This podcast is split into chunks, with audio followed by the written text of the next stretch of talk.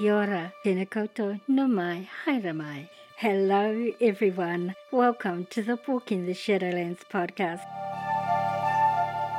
Join me as we take a walk into the realms of the unexplained, of the paranormal, of things that go bump in the night and haunt your dreams.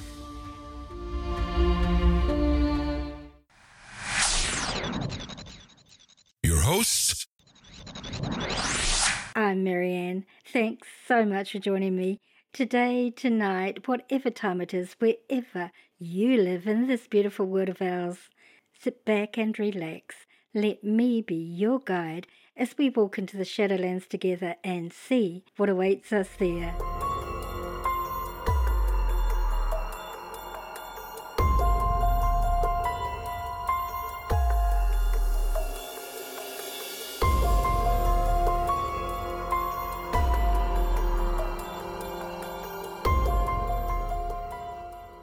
Kia ora. Hello, everyone. Welcome to another episode of our Walking the Shadowlands podcast.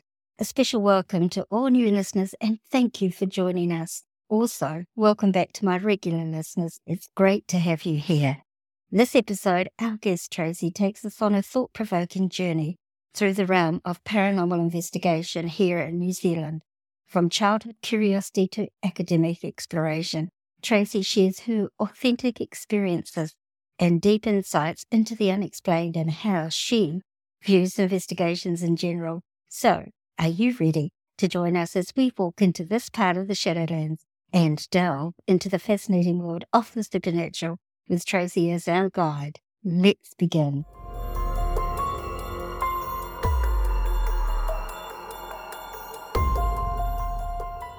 English born, but having grown up in New Zealand, Tracey has had an interest in all things considered supernatural from the age of 10, and she spent numerous hours of her childhood devouring every book she could lay her hands on regarding anything to do with these subjects.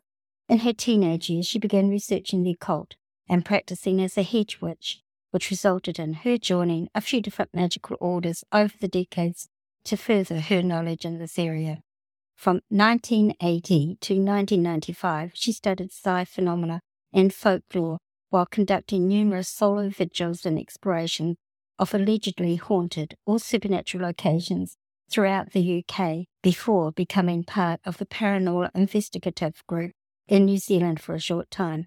2010 saw her co found the Quantum Foundation, where she felt she could assist in the exploration of the paranormal further whilst lending her 40 years of active experience and knowledge within the field. She holds qualifications in business management, conference and event planning, tourism, and adult education, and has completed a course in parapsychology with the University of Edinburgh in the UK.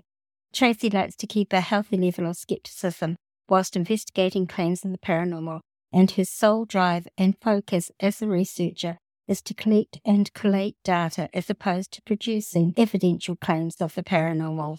I'd like to welcome my guest, Tracey Royce.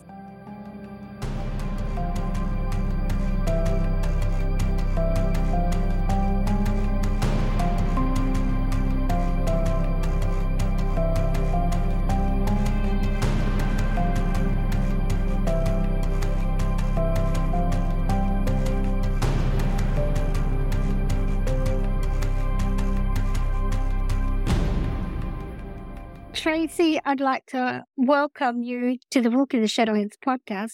Thank you so much for agreeing to talk with me and my audience and tell us about your work and your experiences having a paranormal investigation team.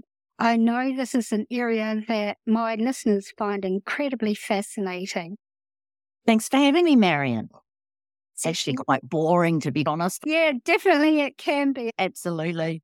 So, to begin with, how did you become interested in paranormal investigation? And can you share any personal experiences that sparked your curiosity? I don't remember a time that I wasn't interested in the supernatural at all, to be quite honest. This is a childhood thing. This stems right back to my childhood. I spent many hours when people used to go to the library. Do you remember those days, Marion? When yes, I do. Well, when there was libraries open and people actually read books. Yeah. So I was one of those that spent hours and hours in libraries pouring through the re- reference sections and, and finding out anything, getting my hands on any book that I could with regards to the supernatural.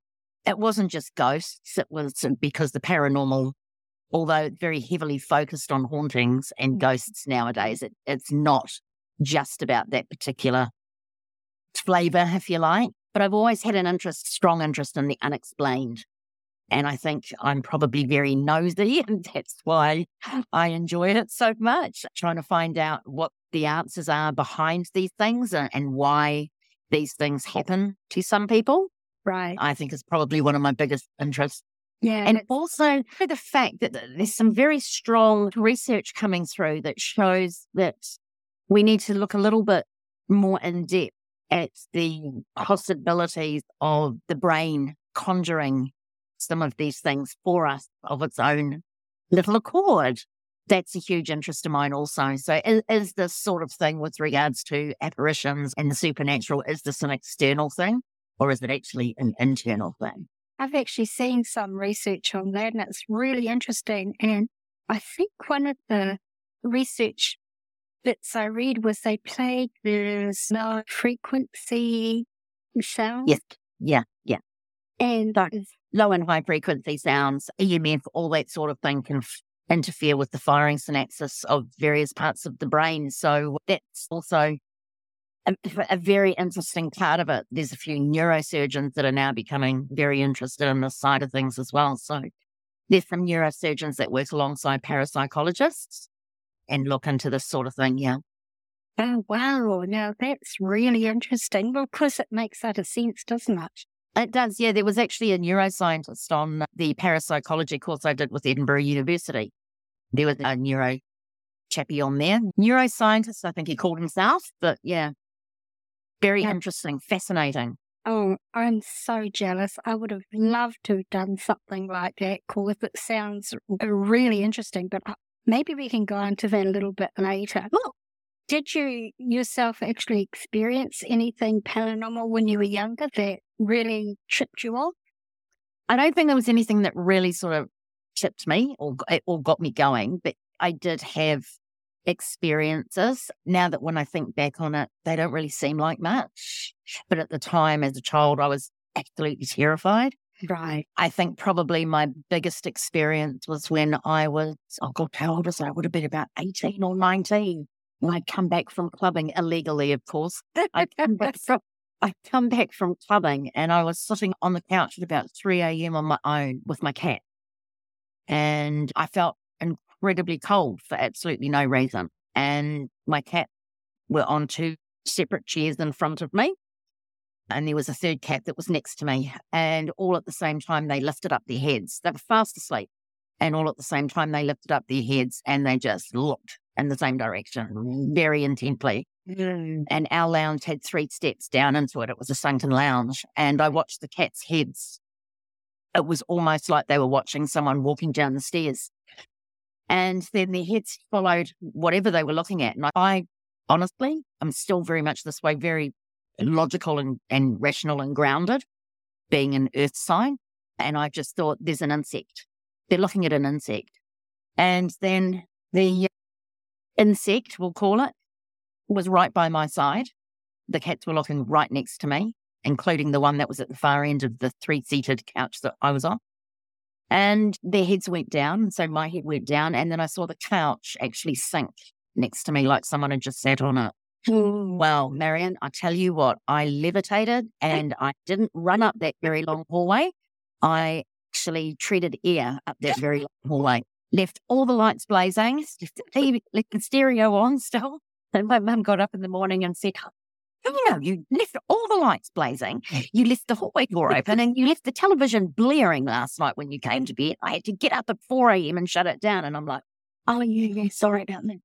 But I was absolutely terrified. And I think that was probably after, probably about after a good, I don't know, year after that, after I actually got over the initial shock and horror, because it was horror as far as I was concerned. Yeah.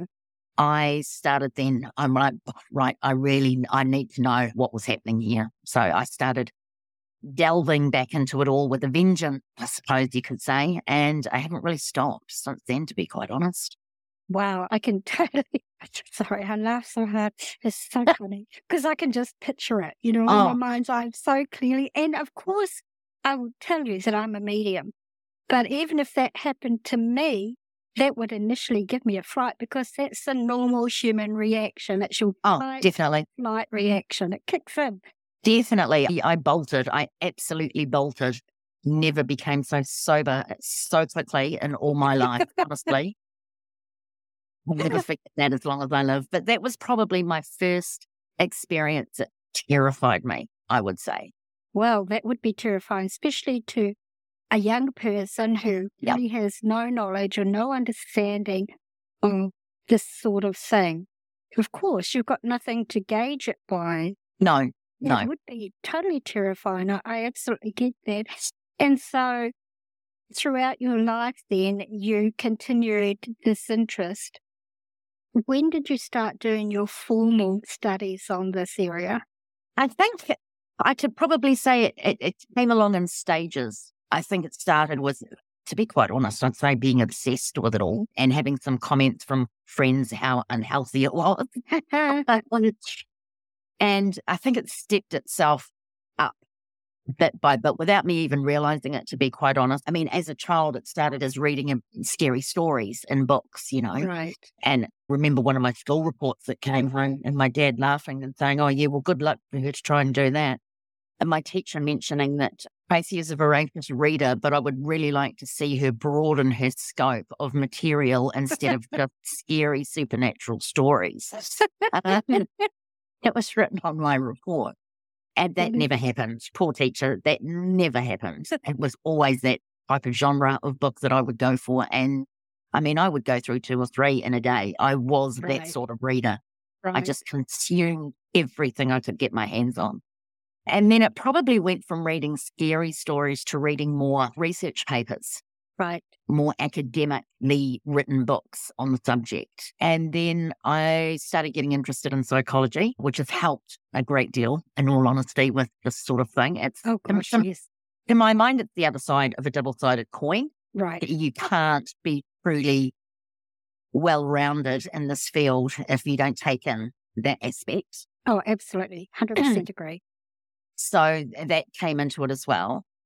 Then also history. I started getting very interested in history because I'm originally from the UK, but all my relatives lived in England. It was only me, mum, and dad on the other side of the world. So I was very interested in where did I come from and Of course. who am I in and this sort of thing. And of course, again, that leads into this as well. And then I sort of brought in the research aspects, which is, believe it or not, heavily a part of paranormal investigation. And that is researching the locations that we go to. And I don't mean just reading up about it. I mean reading up about the, the legends and the myths and the anecdotal stuff that's actually attached to the property that we're going to Right. and trying to figure out where that truth line is. You know, is it urban legend? that these things actually occur at this property? And looking into all of that. And that became quite interesting to me as well. So all these little bits were starting to come together, I, I suppose you could say. And then I went back to England. And then, of course, that gave me the opportunity of locations, location, location. Oh, lucky you. Yeah. Yes. So I just did a lot of solo vigil stuff. So I spent a lot of time on my own visiting these locations, seeing if anything I could pick up on anything. Yeah. And you did solo. I did solo Grace. yeah. So I wandered around a lot of places on my own, spent hours and hours uh, going to various haunted locations. And half of the locations I went to, I didn't actually even know any background on. I just went to a particular monument and felt things and saw or got vibes, as people say, and then find out years later that, yeah, that was actually some haunted battlefield on 1168 or whatever, where over a thousand people died. And, and then I can understand why I was feeling the way I was feeling. And I've seen a couple of strange things at various historical places while I was over there. And probably seen a very famous ghost looking as solid as you and I. And I didn't even realize it was a ghost. about two years later when I was sitting back in New Zealand and I was reading one of my scary books and I found a story in there.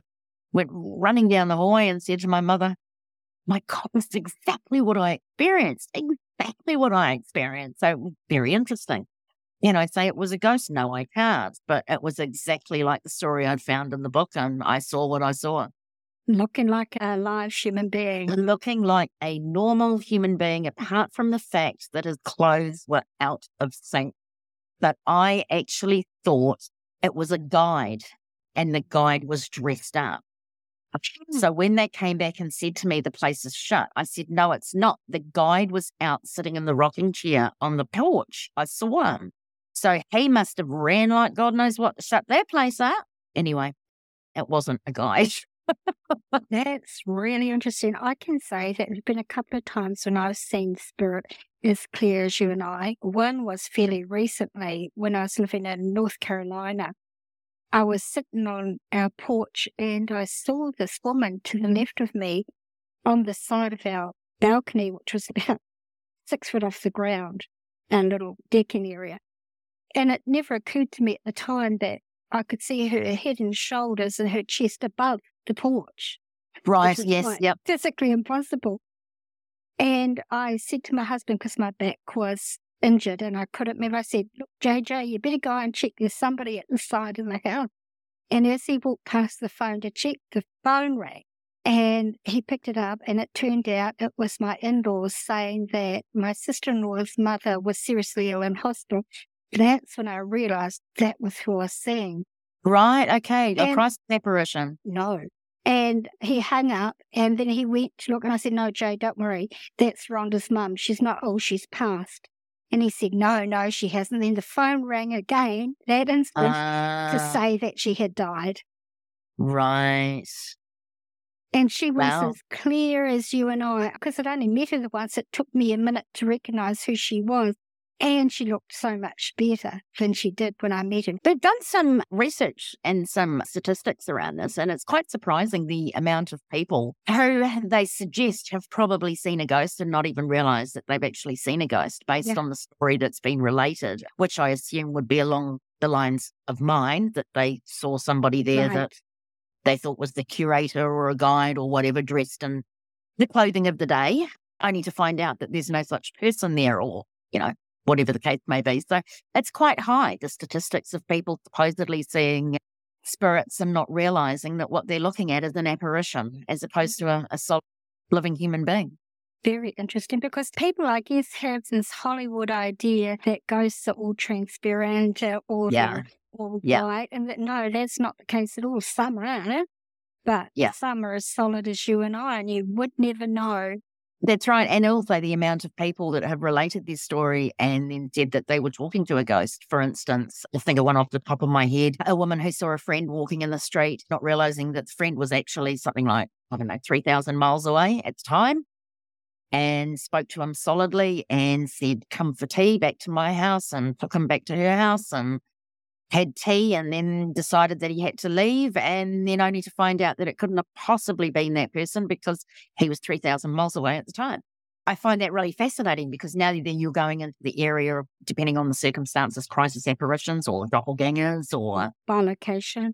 By location, all that sort of thing. Mm-hmm. So I find that really interesting. And there's a lot of facts, or sort of say, a lot of research and a lot of documented stories around bilocation that uh, cannot be explained. That's the sort of thing that I'm interested in. Yeah, fascinates me. Crisis apparitions always fascinate me. So many stories.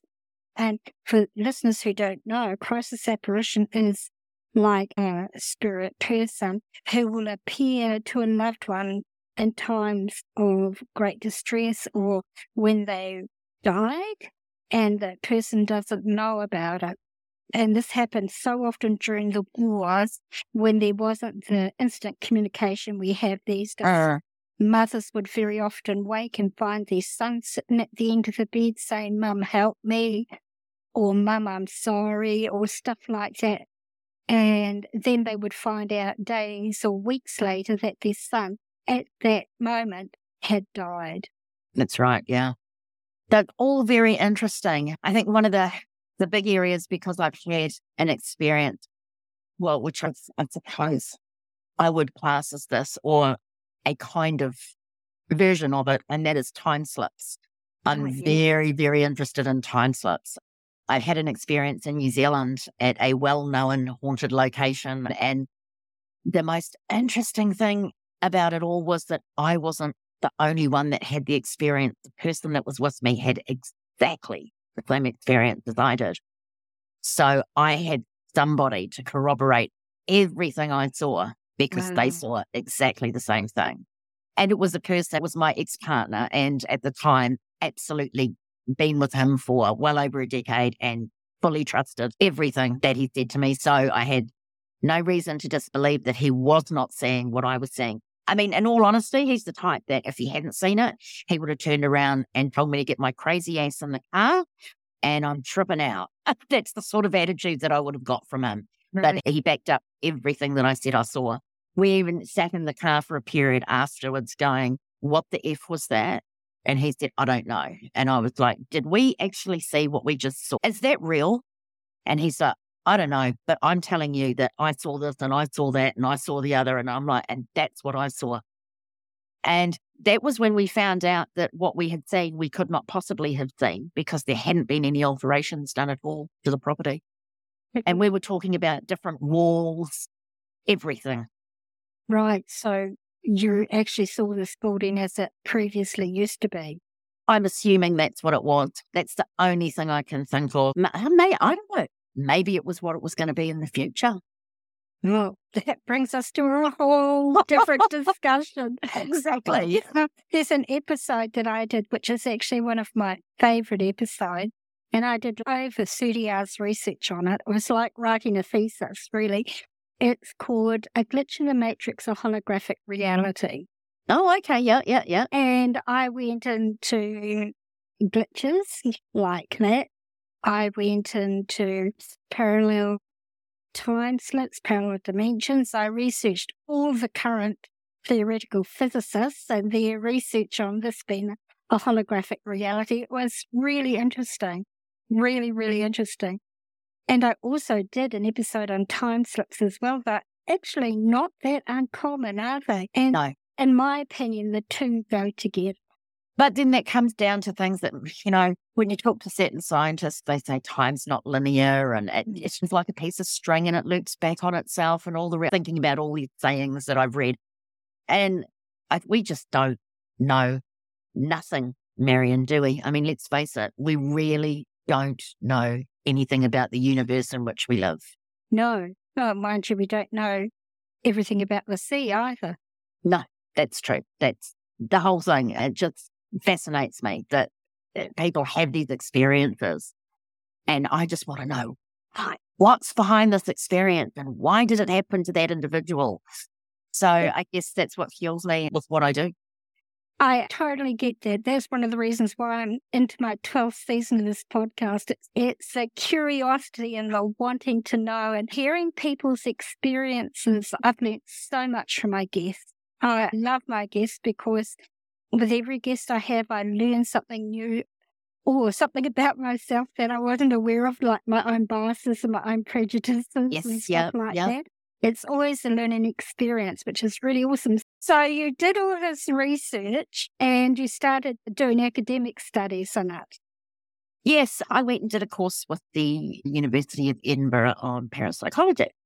So I really enjoyed that. It was an introduction to parapsychology. And I guess from my perspective, it was not based on what, it was more based uh, on the research and the testing of mediumship abilities, Right. um, psychokinetic abilities, poltergeist abilities, because they now believe that that stems from an individual ability, not an external source. Mm. There's very strong evidence to suggest that it is actually centered around there is a what do they call it i can't remember now but there is a power subject if you like in a poltergeist case and that a lot of the time it can be connected to psychological imbalances in a particular individual that manifest in this external aspect of things being moved, noises, things like that. If you take that trigger, which is the individual that it, it, it manifests around, if you take that trigger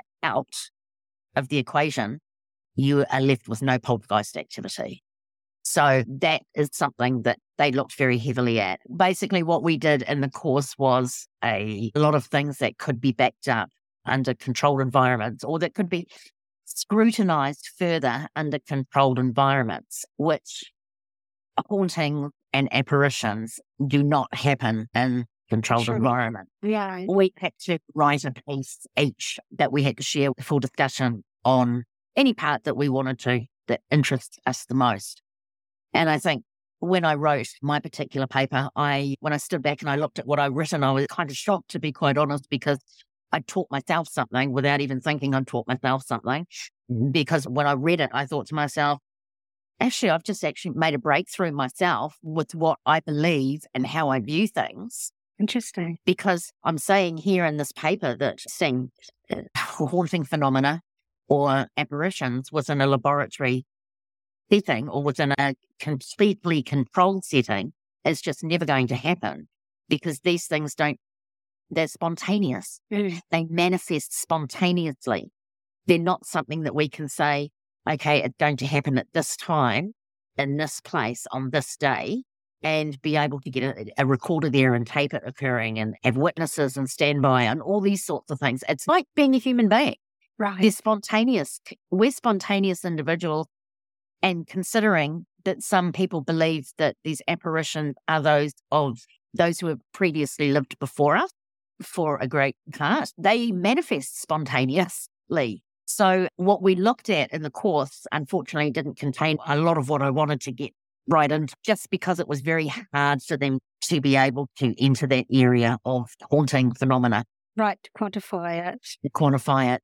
Yeah. We were from all over the world, so it's not like they could organize a field trip right. for the students, you know, to go and do an investigation somewhere.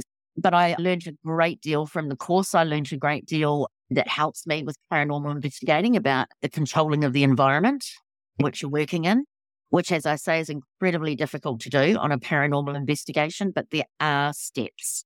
Yeah. That we take as a minimum. There are things that you can do.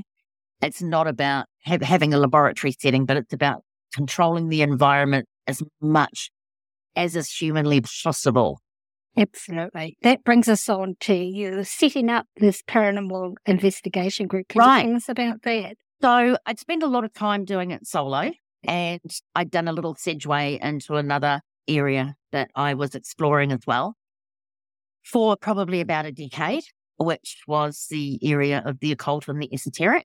Right. So I decided that I was coming back to my first love, which was the paranormal and hauntings, I decided to look for a group to join when I was back in New Zealand. So I found a group to join. I joined the group and the very first night that I went out with them on an investigation, I met another lady from the same town that was joining them for the first time as well.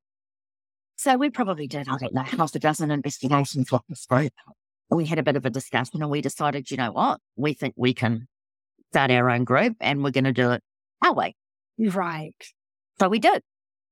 And we ended up straight away with about 12 investigators and went out. And that was back in 2010. And we've been going ever since. Sometimes we've gone into hiatus where we haven't been actively out investigating, but I've been doing research. Right. And that's where I've stuck to myself. I'm very much a hermit.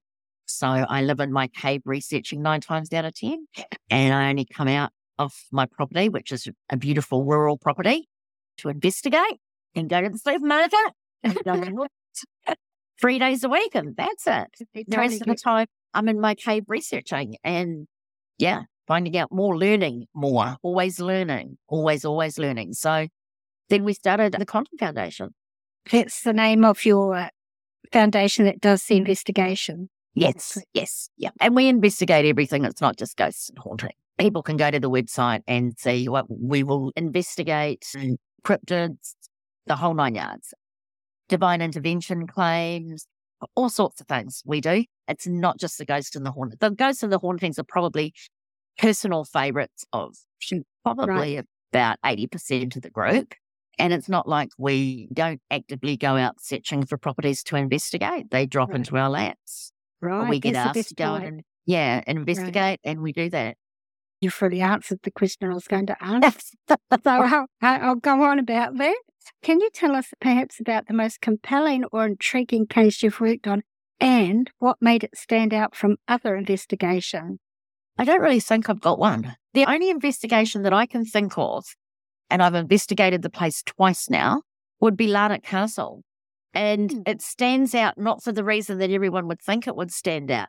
It stands out because of the mundane issues that we had with just the vast sized property that we were investigating and the atmospheric conditions of investigating in such a large property, i.e., the echo everywhere throughout the building, the actual mm-hmm. castle itself, how the noise carried hugely.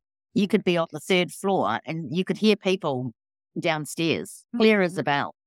So it made investigating the property quite problematic with regards to trying to secure any form of data that wasn't compromised in the way of audio.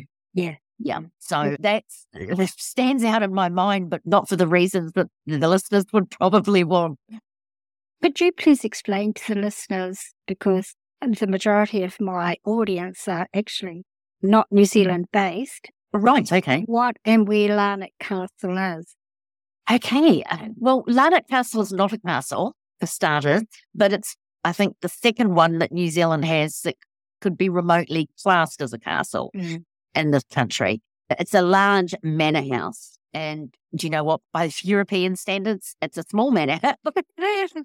so it's just a very fancy old building built on stone, shall we say.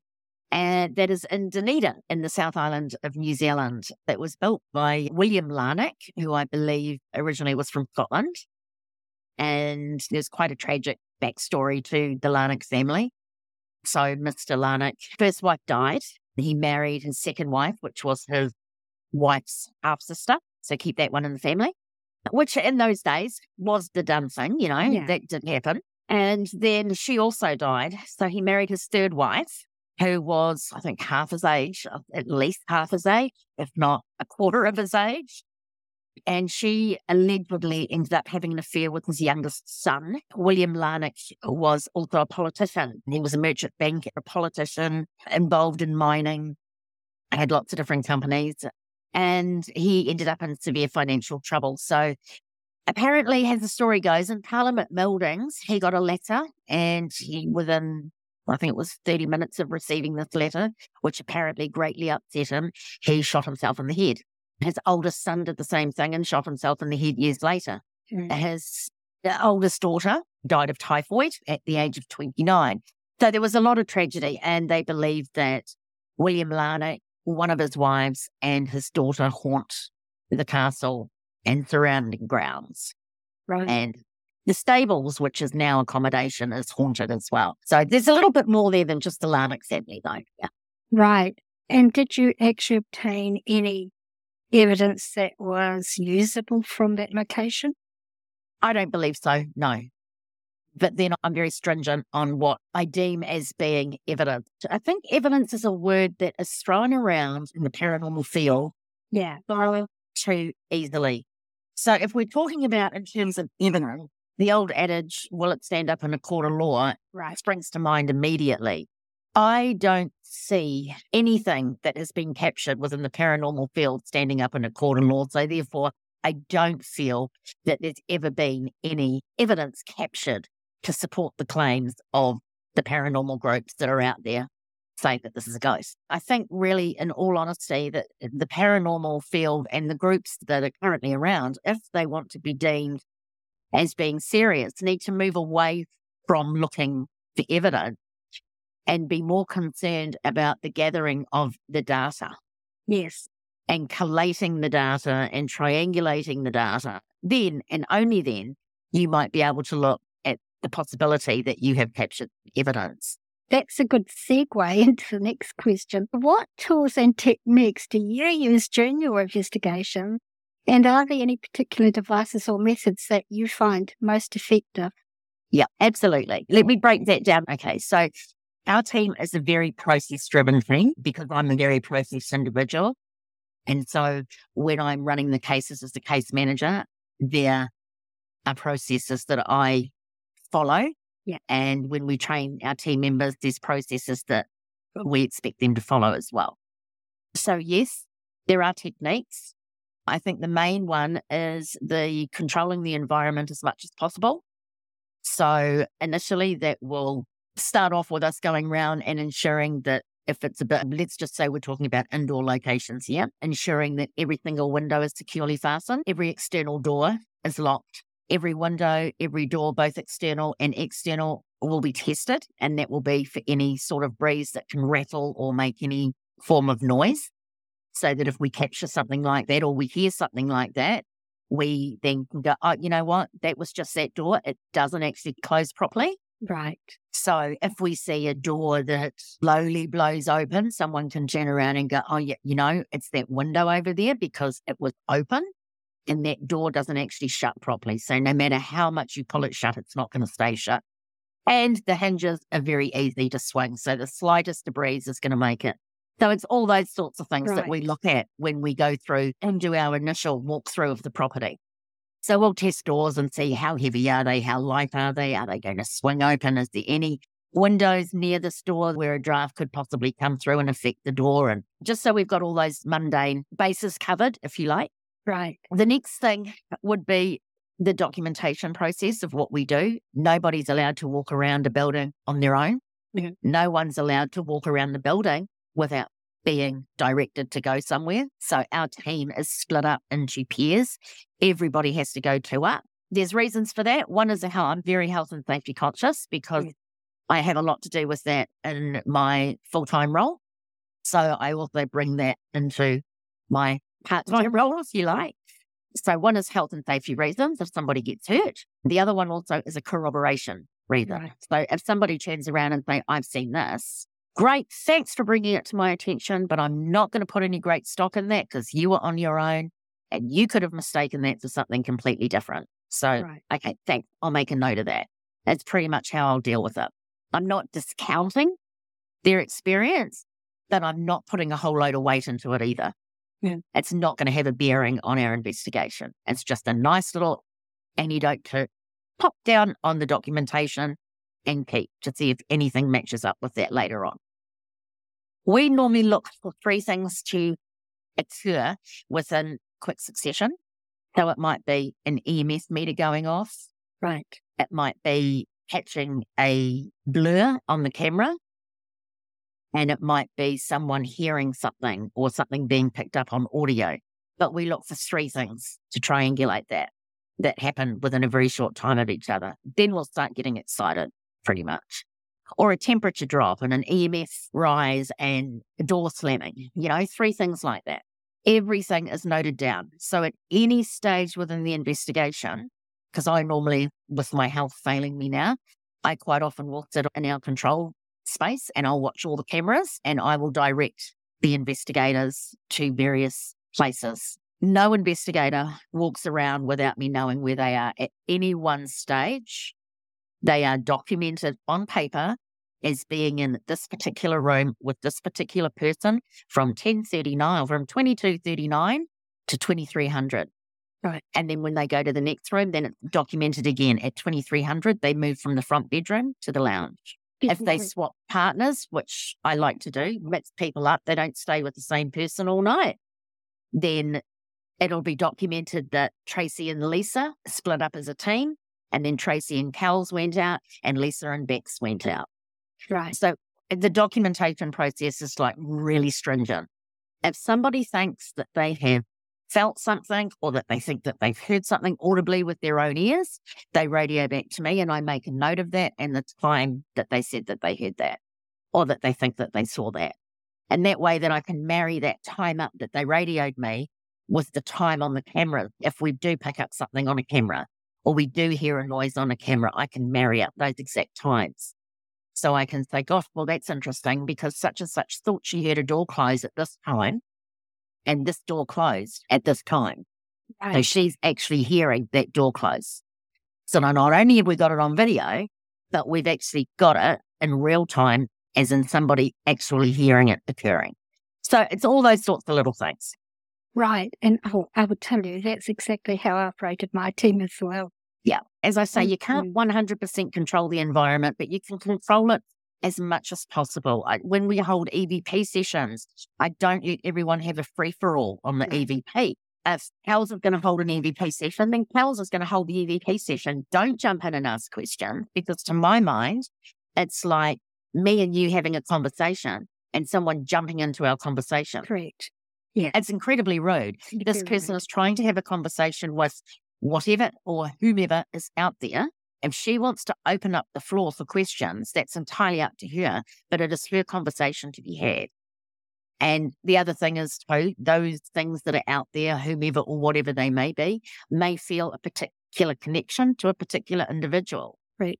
Yeah. So they might start off talking to cows, and if someone jumps in, then that's it. They shut down and you don't hear from them again.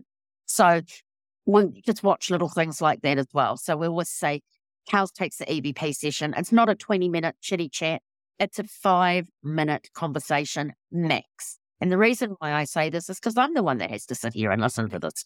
And that took hours. When someone's got 40, 42 potential EVP sessions and they're 25 minutes each, I've got to sit through listening to this. Yeah. So if you run out of questions, stop. Don't talk rubbish and ask the same questions three times. Mm. And don't keep asking the spirit, can you do that again for me? Can you do that? Just to confirm it's you. Yeah. Can you do it again for me? Treat them how you would like to be treated if you believe it's a spirit. That's exactly how I was. And one of the things I was always really adamant about when we went to a place was that we introduced ourselves. Yeah, I always say that and, as well. Because it's just, you know, spirit are only people without physical bodies. And the same courtesies apply to them as you would give living people. That's my anyway. Even I say to people, even if you don't believe that, I mean, we don't even know what a ghost is. Let's face it. Yeah. Nobody is even 100% can categorically, emphatically produce evidence to show that a ghost is A or a ghost is B right. or a ghost is C. We yeah. don't know what a ghost is. We have theories, just mm. like we have theories in the paranormal, but we don't know. So when you're talking to some people might describe it as the soul of somebody who once lived or the spirit of a human being that once lived, but somebody else might think that spirits are actually beings from another dimension entirely and they never lived at all right. in our dimension. So it brings into play a lot of belief systems. Yeah. We try and stay away from that as much as possible. Like we don't have a blessing before we go into places. If you want to do that yourself, that is fine. Go off and do that. But as a group, we do not do that. You are responsible for your own spiritual well being. I'm not responsible for it, and neither is the rest of the group, as in respect of I'm not responsible for making you feel better. If you want to do it, do it in your own belief system. That's fine. Yeah. But I mean, can you imagine you've got a Buddhist, you've got a Hare Krishna, you've got a Wiccan, you've got a Christian, mm. and you've got a Jewish person on the same team? You're going to spend an hour and a half doing that, that religion before you get to the investigating. so take care of your own personal stuff and do it however you want to do it. As I said to someone, they said, how do you take care of yourself? I said, what do you mean? How do I take? Well, you know, like spiritually, how do you take care of yourself? And I tell the buggers that they're not to come anywhere near me under any circumstances, and I don't want to see them. They can talk to me, but I don't want them to visualize boundaries. yeah, and they're like, "Why?" And I'm like, "Because it'll terrify the hell out of me." I'm happy to see them sitting back on a monitor. I'll watch the monitor. Thanks very much. Don't materialize in front of me. That's my boundary. Yeah. And that's what I keep when I go out on investigations. It's yeah. always in my head and I'll always say it. Yeah. Let me know that you're here, but you do not need to materialize in front of me. I don't need that much evidence. Thanks very much. Yeah, boundaries are always so important. Now, you mentioned uh, some tools that you use. Yes. So, what are the specific tools that you use during an investigation? And can you provide definitions for some of the things you talked about, like EVP, for those listeners of mine who may never Sorry. heard the term before? Okay. Sorry, EVP is electronic voice phenomena. Again, it's a theory that those from other dimensions or other realms can imprint their voices on recorders and we can hear them. Not when they actually happen, just on the recording. Just on the recording, yep. There'll be some times when people will actually hear it in what we call in real time. I heard that in real time, meaning I heard that now. Well, I just heard someone say, Hey, did you hear that? And everybody else will go, No. And you'll go back and you'll listen to the recorder. And yep, clear as a bell, there's a hey. Now, there's a lot that's said about audio pareidolia, and that is your brain need to make out of sound.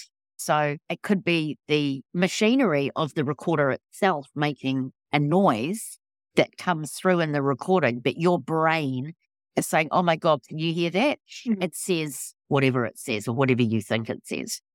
So there is an element of that. So there's different classes of EVP or electronic voice phenomena. We work with a class system, which is class A, B, and C. It's quite simple. Class A, you cannot confuse.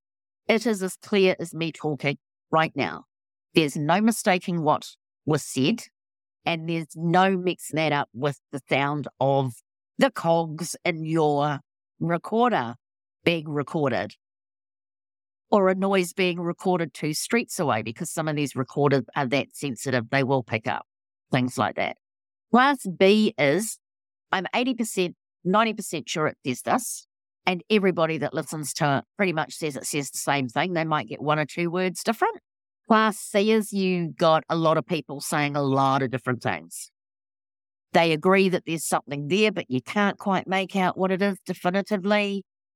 And one person says, Oh, it says how are you? And another person says, no, it doesn't. It says, where are you? And another person says, no, it doesn't. It says, where you been? You, do you know what I mean? So mm, yeah, yeah, that's a class C. So we run within that class system and we categorize, if you like, our EVPs. The majority of the EVPs that come through are class C. If it's a class C, it's in the bin as far as I'm concerned. Yeah. I mean, we keep it, but we don't turn around and say that we got this EVP. Class A and Bs, we've had quite a few of, and we do keep those. And we do say, listen, I don't know what this is. I, am not saying it's paranormal. All I'm telling you is there was no one, I was in that room. There was no one else in the whole building. No one spoke, that sort of thing. So we never confirm anything is paranormal because we can't emphatically turn around and say that it's paranormal. We can say that we don't have any mundane explanations for that occurring. Yeah and we leave it at that. Yeah. Yeah. No one can ever confirm something is paranormal. That brings me back to the facts that nobody knows what a ghost is in the first place. Nobody has any defi- definitive captures that they could deem as being evidence. I've seen some pretty gnarly evidence okay. or some pretty gnarly d- data that's been captured. Hmm. but if teams aren't doing the documentation process behind when that data is captured, and being able to say that they can, for instance, they've caught an apparition somewhere and they know nobody else was in that vicinity at the time, prove it. Yeah. How do you know no one else was in that vicinity at the time? Can you show me cameras, locked off cameras? Can you show me locked off cameras where that shows every other single member of your team? So there's all that sort of thing that comes into play with it. So which segues me into the talking about the EVP. So a voice recorder is a really handy tool to have. We have two different types. We'll have a standard voice recorder for taping interviews with witnesses, but then we will have a voice recorder that is deemed to be a very sensitive voice recorder for conducting EVP work. Right. And these are digital. These are digital recorders. We don't use analog recorders. We use digital just because analog, the machinery noise is a lot of what is oh, taped yeah. with the analogs. So we can get away with it with the digitals nowadays. Cameras, we use cameras. So there we use a selection of cameras. So we'll use normal cameras, we'll use DSLR cameras, we will even use 38 millimeter film cameras. We use full spectrum cameras, which they're called full spectrum cameras, but that's actually a bit of an oxymoron because they don't see in gamma rays and they don't see in X rays. So they're not full cameras. I prefer to refer to them as multi-spectrum cameras because they see the light range, if you like. We use UV as well, and we use infrared. So they're all the different types of cameras we use. So we use still cameras and we use video cameras. The video cameras are roaming cameras. We use CCTV infrared cameras for locked off cameras, which are cameras that are static and in a room. And it's just recording whatever's going on in that room Right. It might be nothing. It might be a whole bunch of insects flying by the light. And then there is also the thought of using what do you call Pol- Polaroid cameras. There's been some interesting things captured on Polaroid cameras. But the way we snap, no, digital cameras are the only way to go. Yeah, you Um, take so many. Yeah. So every time you snap, it's three of the same thing. Right. So it's click, click, click, click, click, click, click, click in another direction because there's just that one click might have something in it. That's how quick things can change. Absolutely. So we've covered the types of cameras we use. We've covered the voice recorders that we use. Torch, absolutely categorically needed. Pen and paper, again, needed. Even if mm. it's just folded up and put in your back pocket. That's why we try and run a control unit. So we don't need to have our investigators doing that. We use electromagnetic field detectors. There's a theory within the paranormal field that spirits or ghosts can use electromagnetic field as a way of communicating and to also manifest. We don't use it in that respect. We use our meters to eliminate high electromagnetic field based off microwaves, great big chillers, fridges, ovens, radio transmitters outside, telephone lines, all sorts of things. Bad wiring in the wall. So we use it as an, a means of elimination. Temperature. So you've got two different types of temperature. These are the basics. Temperature guns. Temperature guns do not measure the atmosphere. They do not measure the air.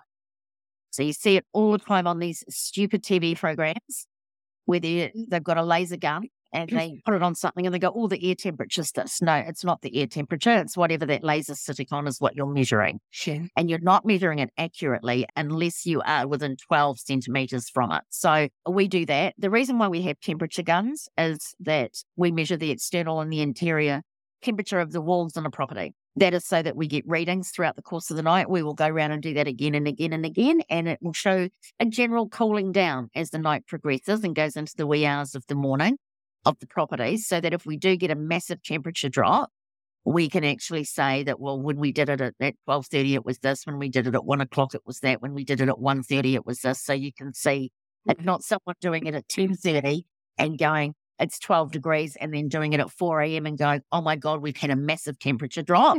It's only six degrees now. Do you know what I mean? So, Yeah. yeah, that sort of thing. And you need an ambient thermometer for that, that reads the air temperature, not a temperature gun that reads solid. The temperature gun is good for what I just explained, but it's also good for when something has moved. So if you've got a trigger object and you've traced around it to see if the spirit is or the ghost is going to move that during the course of the evening, you can actually take a reading on that item. Or if you see something levitate, for instance, you can take a reading on that item to see what temperature that item is reading. Some people say that they've done that and it's read incredibly hot after they've witnessed something moving. Not normally cold, funny enough, it's normally really hot. So you can take the temperature of the quartz. So apports are things that manifest in front of you. Oh, we had that. Mm. Yeah. So that's what they're really good for. And really, in all honesty, that's all you need. Anything else? I mean, the field is just awash with gadgets. Mm. It really is. And these gadgets, none of them find ghosts. There is no gadget that has been built to discover ghosts. Every single piece of equipment out there has been designed for something else outside of the paranormal world and repurposed for use within the paranormal world. It's a big money making game, these gadgets. So don't worry about gadgets. Don't need gadgets. You need a damn good video recorder. You need a damn good camera and you need a good voice recorder and, the, and a torch and a pen and paper and all the rest you do not need. Do you know what I found useful is a compass? Compass is really useful. You can do a makeshift compass if you want, or purchase a compass very easily from a sports shop. The only big thing that I would say is a lot of people use their phones on paranormal investigations. Please don't. Please turn them off. Don't even put them on flight mode because even when you put them on flight mode, they are still emitting small EMF fields. So just turn them off completely. There's no reason why you should need your phone on when you're in a paranormal investigation. Don't use it as camera. You don't need it for that. Don't use it as voice recorder. Get far better things that work that you know are not artifacty or are going to produce artifacts. And that's pretty much all you really need, to be quite honest with you. Totally agree. Are there any ethical considerations or boundaries that you and your team adhere to in conducting paranormal investigations? How do you navigate the line between respecting privacy and sharing any compelling evidence that you may collect? Well, that one is pretty much worked out for us in the non disclosure agreement that we sign with clients prior to investigating. All our investigators sign non disclosure agreements with the Quantum Foundation, and the Quantum Foundation signed the non disclosure agreement with the client. So the client stipulates exactly what they are prepared to let us do with anything that we have. A lot of the time on our website, we may go and do an investigation, but it will just come up on the website residential. Hmm. Nothing's ever mentioned what town it's in, what street it's in, nothing. There's no photos that go up about it. There's no report that goes up about it. The only time that we will put reports up is when the client says, Yeah, yeah, that's cool. I don't mind. It's a business, it's a historical building, and the client's okay with it. But this all signed, sealed, and delivered prior to and witnessed prior to and documented prior to actually going in and doing the investigation. So that's how we take care of what we show evidence wise and what we don't show. That's with regards to ethical considerations. We won't do things like someone's been murdered, so we're going to hold an EVP session to see if we can contact that spirit. That is disgusting. It sticks in my throat. Mm. And I find that absolutely vile, to be quite honest with you. Or anyone that's missing, any crimes, anything like that. No, that's not what we do. I suppose the only time that we would even consider doing that would be if the family came directly to us and asked us, right, could we attempt to, via the means of conducting an EVP session, get hold of their missing daughter? I would probably still say no, in all honesty. It's not something that sits well with me, and it's Mm. not an area that I want this organization going into. Mm. And there is a great deal of teams nowadays that are going to places where murdered people have been found and holding EVPs Mhm. sessions there, investigating. It's actually really frowned upon by the rest of the community. Yeah, that's awful. It's disgusting. Yeah, Yeah. it really is. It's capitalizing on Yes, it is. Yeah, it, it absolutely is.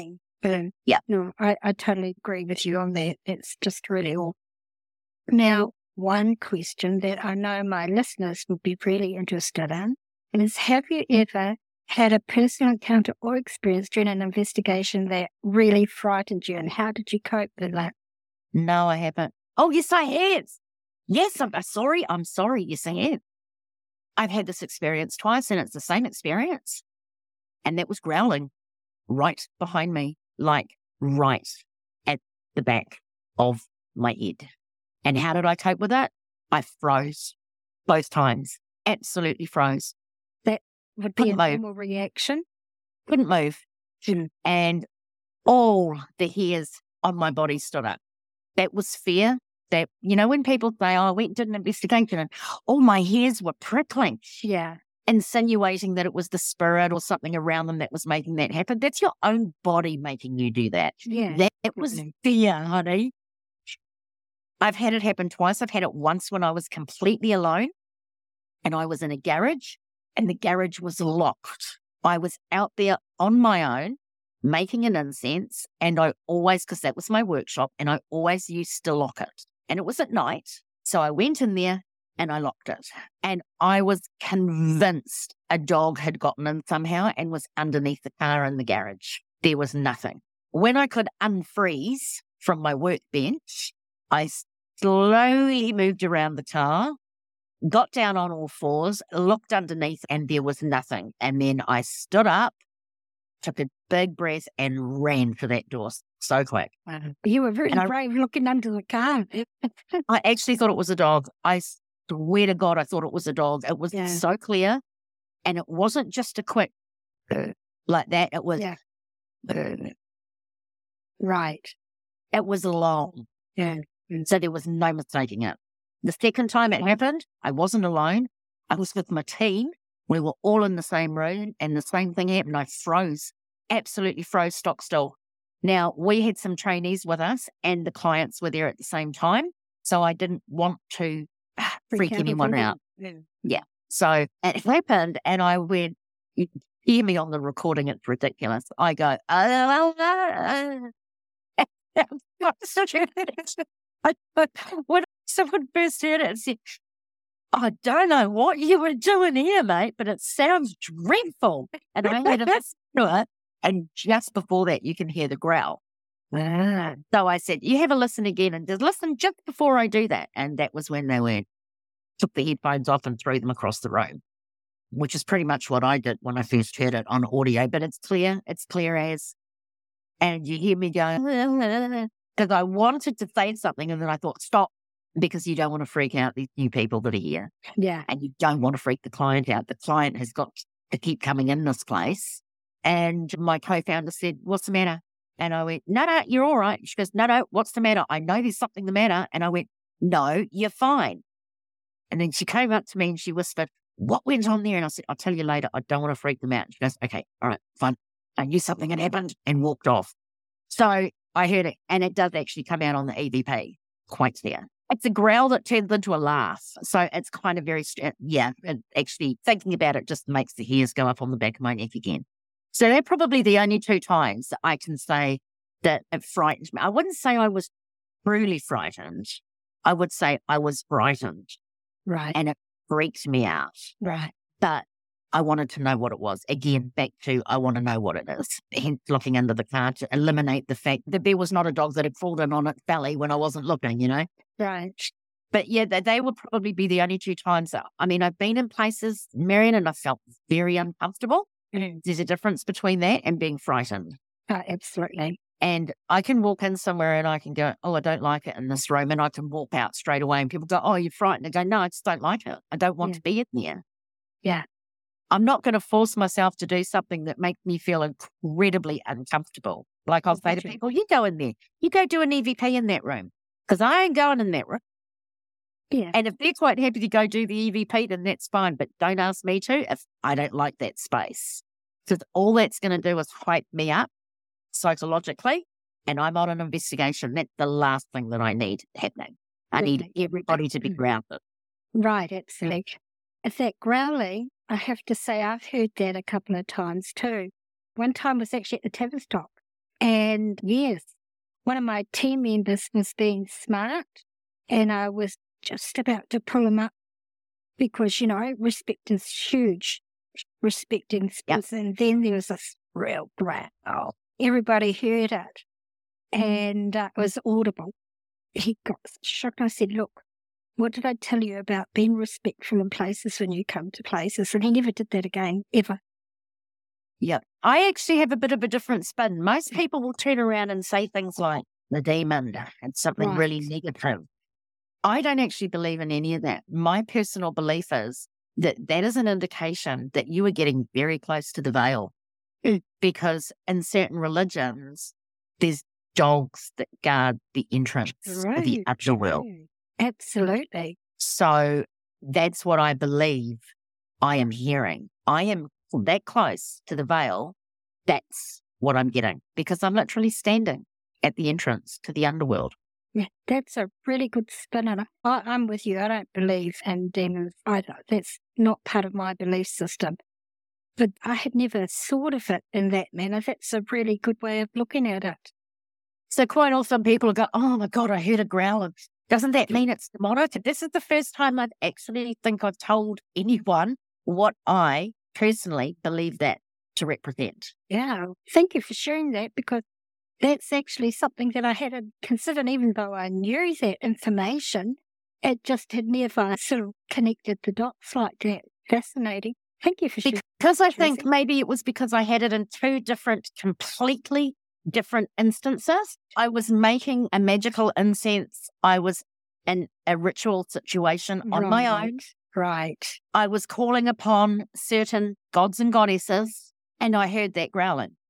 Why would a demon come and visit me when I'm making an incense for positivity and love, for yeah. instance? Yeah, yeah. So, okay, there's that one. And then there's the other one that turned into a, laugh afterward. Mm. The there's two different instances of hearing a growl, mm. two very different contextual situations. And that's what made me think, well, you've got the dogs that guard the entrance to Hades and the underworld. If you're looking at Greek mythology and various other religions as well, Sure. How about the fact when I'm making this incense, because I wasn't doing ghost hunting, I wasn't doing anything like that. So, how about the fact that, yes, I was so close to that veil and I was nearly penetrating it, that that was the guardians turning around and saying, I know that you're getting close, back off. I don't know. That's how I view it. That's a good way of looking at it because she would have been in a protective circle when you were doing your incense making Correct. anyway. Yes. So, yeah, very, very interesting, Tracey. Thank you so much for sharing that. I You're welcome. certainly gave me another area to think about for sure. What are your thoughts on the role of skepticism in paranormal research? Do you think it's healthy to maintain a level of skepticism even as a paranormal researcher? I know you sort of answered this. You have to. Yeah. I don't believe that you can be an effective paranormal researcher if you do not carry around a healthy bunch of skepticism on your shoulders. Mm. Now, we're not talking about dissing people's personal experiences or every time someone comes up with something saying it can't be that because of this. We're talking about using critical thinking, logic, and rationale to explain some of the circumstances and some of the things that we experience when we are out there investigating the paranormal. Right. Not everything that goes bump in the night, not every little blip on a photograph is the deceased Hmm. or a being from another realm. We need to look to mundane or look for mundane answers and explanations before we even begin to start looking at it possibly being a paranormal one. Absolutely. 100% agree. So, yes, you have to be skeptical. People who want to join our team and say, Oh, I, I've always believed in ghosts ever since I was a child, and I believe I see spirit, and I'm not interested straight away. I'm like, boom, thanks very much, but we don't have any vacancies at this time. Right. Because that person, I can tell you categorically, is going to go into every single investigation. Every little thing is going to be paranormal, and she's going to see and hear everything and probably make three quarters of it up out of her own psyche. I can't have that. I'm not wasting my evenings doing that. Yeah. You can't go in believing, you can't go in disbelieving. Mm. Like I've said to people, I sit on the fence. Please find something to knock me off it. I want to believe, but I'm going to have to be faced with some pretty damn mind blowing evidential data before I'll turn around and go, I 100% believe everything now. I believe it. I believe it. Totally. I believe we don't know what this is. I believe perhaps we don't have the advanced thinking to understand what we're looking at. I believe it could actually be really simple and be nothing. Mm. I believe all of those things, but I would love something to come along and knock me off the fence. Follow up from that. Do you feel that you've ever brought anything home with you from an investigation? No, Straight simple. I like that. Yep. absolutely. Never not. Hitchhikers, people go on about them all the time. It's not that easy. It's not That's what, I that tell, simple. that's what I tell people. I get a lot of people come to my group saying, Oh, I think I've got mm-hmm. attachment. it's very rare, very rare. Stop watching The Conjuring. Stop watching movies. Stop reading fictional books. Yeah. Oh, I've got a demon in my house. What? Just because it frightens you, you think it's a demon? Mm. Yeah. Could it not be an astral being?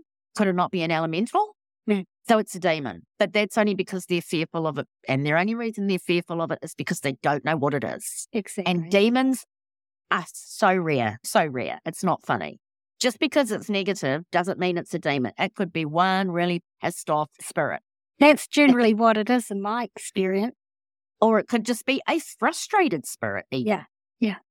But no, demons, really rare. Hitchhikers, really, really rare. And this is more, again, in your own psyche. And this is bringing me back to poltergeist activity and there being an a individual that is responsible for it, and emanating from an individual. Yeah. So it's people who are under severe psychological distress.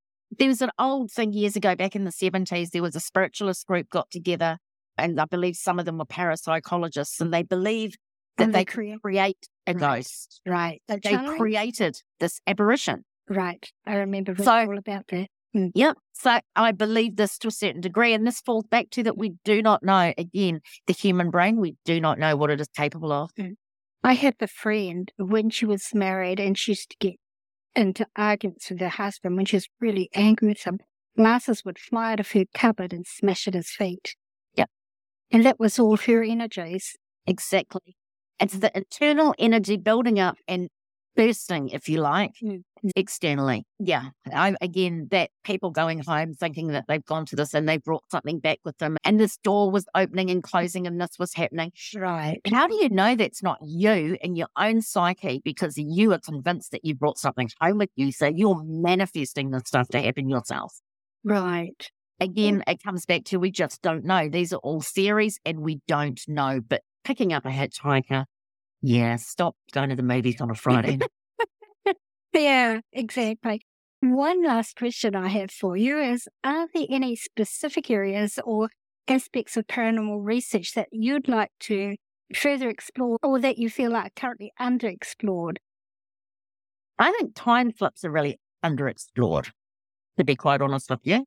And that could be just because I have a personal interest in them. But again, they're a very spontaneous manifestation as well. So, but I think I would like to have a lot of in depth research go on around and statistically find out how many people have experienced this sort of thing or where they've experienced this sort of thing. Do some correlation and see if it's particular sites. Mm. Are there ley lines, supposedly, if you believe in ley lines? Are there ley lines on those sites to facilitate the manifestation of this time slip? Nobody's looked into that. So I think that that needs a little bit of very cool. What are your thoughts on the future of paranormal investigation as a field of study? On the future of it? Mm. I don't know. I don't actually think that the paranormal field, I think that's down to the explosion of it becoming so popular. Right. And there's so many people out there attempting or calling themselves paranormal investigation when they don't actually even understand the word investigation. So I think that the field's in a bit of trouble. I think there's good people in the field doing really good things, but they're few and far between compared to the masses that are out there on YouTube yeah. Yeah. putting crap out clicks and the rubbishy TV programs where they're faking stuff. So I think that the field needs a real big shake up. And I don't know, I think that there needs to be some sort of formal acknowledgement that there's different types of paranormal investigators and researchers and ghost hunters do not fall into that realm no, at all. No, I think, and it comes back to that word investigate and people understanding what that truly means. And I think that uh, there's great things happening within the world of parapsychology with regards to ecologists going out with paranormal things mm. and going into the field and experiencing things and working from that aspect, which is great because you can't bring the field into a laboratory. You've got to take the laboratory to the field, if you like. And so that's coming forward. I think everyone has to remember that uh, uh, this para, the paranormal is not a science and it is not a pseudoscience either. A lot of mm. people call it a pseudoscience. It's not even, it's not. It's not even a fringe science. It's a bunch of people stumbling their way around trying to work out what's going down and coming up with theories as best as they can. You cannot have a scientific method when you are not a science. And I know there's a lot of people that want to get it to where it is a science. I don't think that's ever going to happen. Certainly not going to happen in my lifetime. I'd be very surprised if it happens in my lifetime.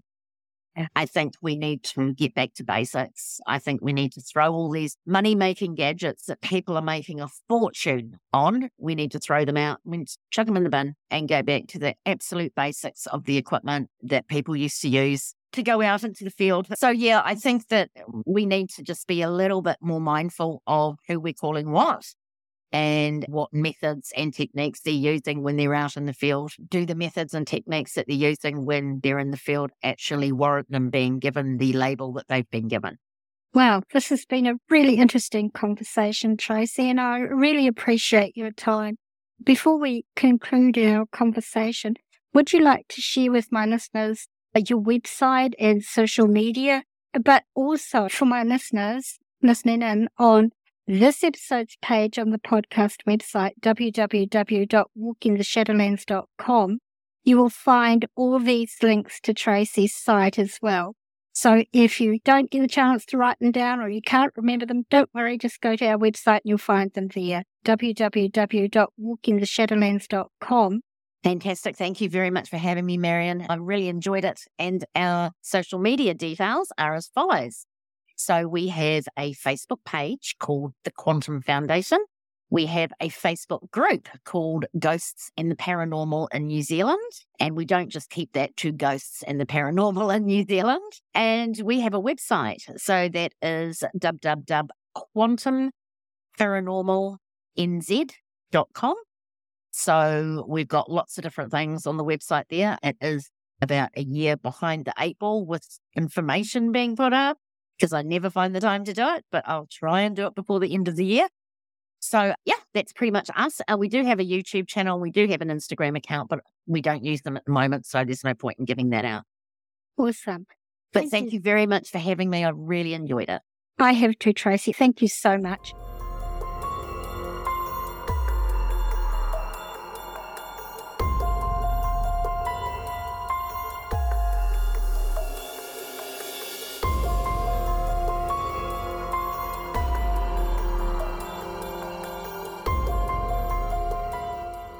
I'd like to thank Tracey for sharing her very interesting journey with us and you all for listening. And before I close this episode, just to let you know, I'm taking a wee break between this episode and the final one for the season, approximately three weeks, because I'm moving from my beloved New Zealand to Australia to live. In fact, by the time you hear this episode, I should be just settling in on the Gold Coast with family living there already. But no worries, I've no plans to start creating these episodes and talking with interesting people on topics you all like to hear. Join us again on Walking the Shadowlands for more intriguing conversations and captivating stories from the world of the paranormal, the unexplained, and the mysterious. Don't forget to subscribe and leave us a review if you enjoyed this episode. Stay curious, stay open minded, and keep exploring the shadows. Until next time, may the mysteries of the unknown continue to inspire you. This is Marianne bidding you farewell from the Shadowland.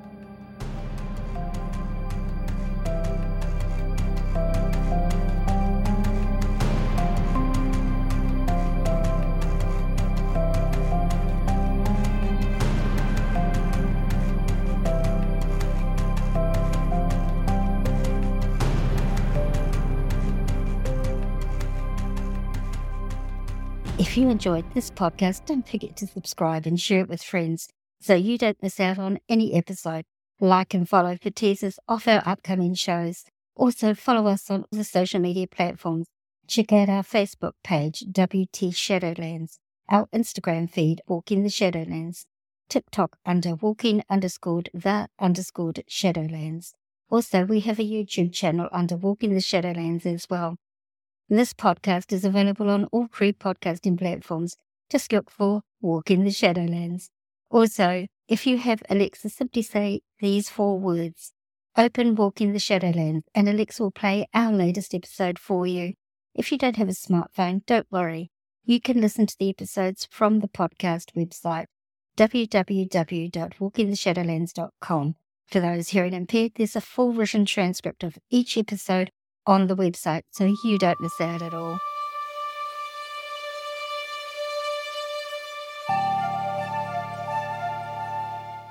Thanks for listening to this episode. Ka kite.